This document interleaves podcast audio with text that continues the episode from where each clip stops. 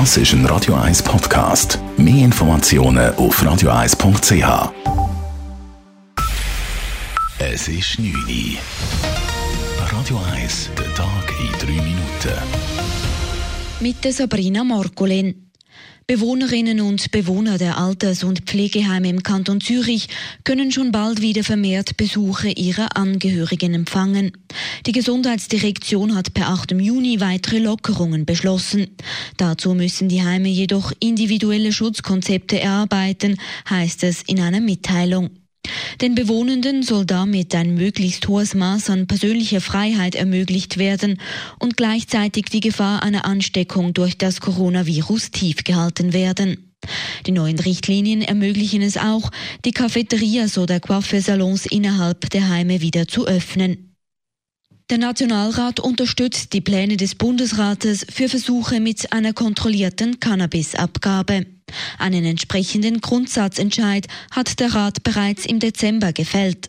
In der heutigen Detailberatung hat er sämtliche Minderheitsanträge abgelehnt.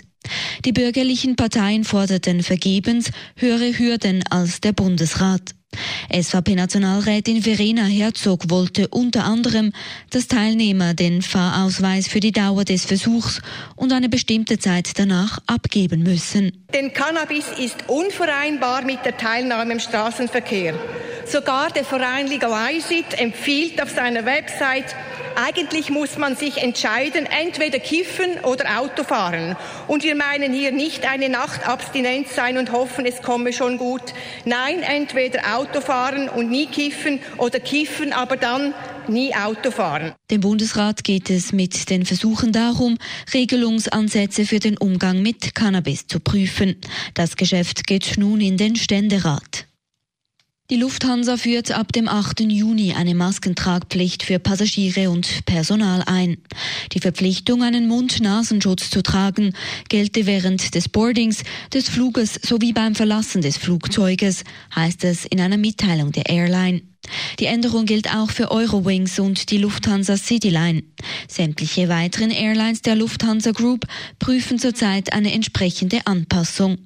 Bei der Swiss heißt es gegenüber dem Blick, die Fluggesellschaft prüfe, ob die Regelungen auch an Bord der Swiss-Maschinen gelten sollen. Erst letzte Woche noch sprachen sich die Swiss-Verantwortlichen gegen eine Maskenpflicht aus, dies unter anderem aus rechtlichen Gründen. Der Bund hat sein Vorgehen in Sache Grenzöffnung zu Italien konkretisiert. Grenzübertritte von Italien in die Schweiz bleiben vorerst verboten. Wie das Staatssekretariat für Migration mitteilt, wäre eine Öffnung aus Schweizer Sicht verfrüht. Weiterhin verboten bleibt auch der Einkaufstourismus. Die Einreise aus Italien in die Schweiz ist lediglich für Ausländer, die auf der Durchreise in ihr Herkunftsland sind, für Schweizer sowie Ausländer mit Schweizer Aufenthaltsbewilligung und für Grenzgänger auf dem Arbeitsweg erlaubt. Ausnahmen gibt es zudem bei dringenden persönlichen Gründen. Wann die Einreisesperre aufgehoben wird, ist noch nicht bekannt. Radio 1 Wetter. Die Nacht ist es häufig klar, es ziehen aber vermehrt Schleierwolken auf. Morgen Vormittag ist es dann trotz hoher Wolkenfelder recht sonnig. Im Laufe des Tages gibt es aber zunehmend auch grössere Quellwolken. Das Regen- und Gewitterrisiko steigt. Die Temperaturen die liegen am Morgen noch um die 9 bis 11 Grad. Am Nachmittag kann es nochmal bis zu 26 Grad geben. Am Donnerstag kühlt es dann ab. Es gibt nur rund 18 Grad. Dazu ist es wechselnd bis stark bewölkt. Es kann immer wieder Regen und Gewitter geben. Das war der Tag in 3 Minuten.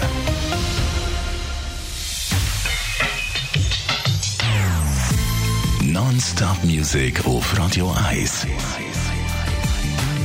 Die besten Songs von allen Zeiten. Non-Stop. Radio 1.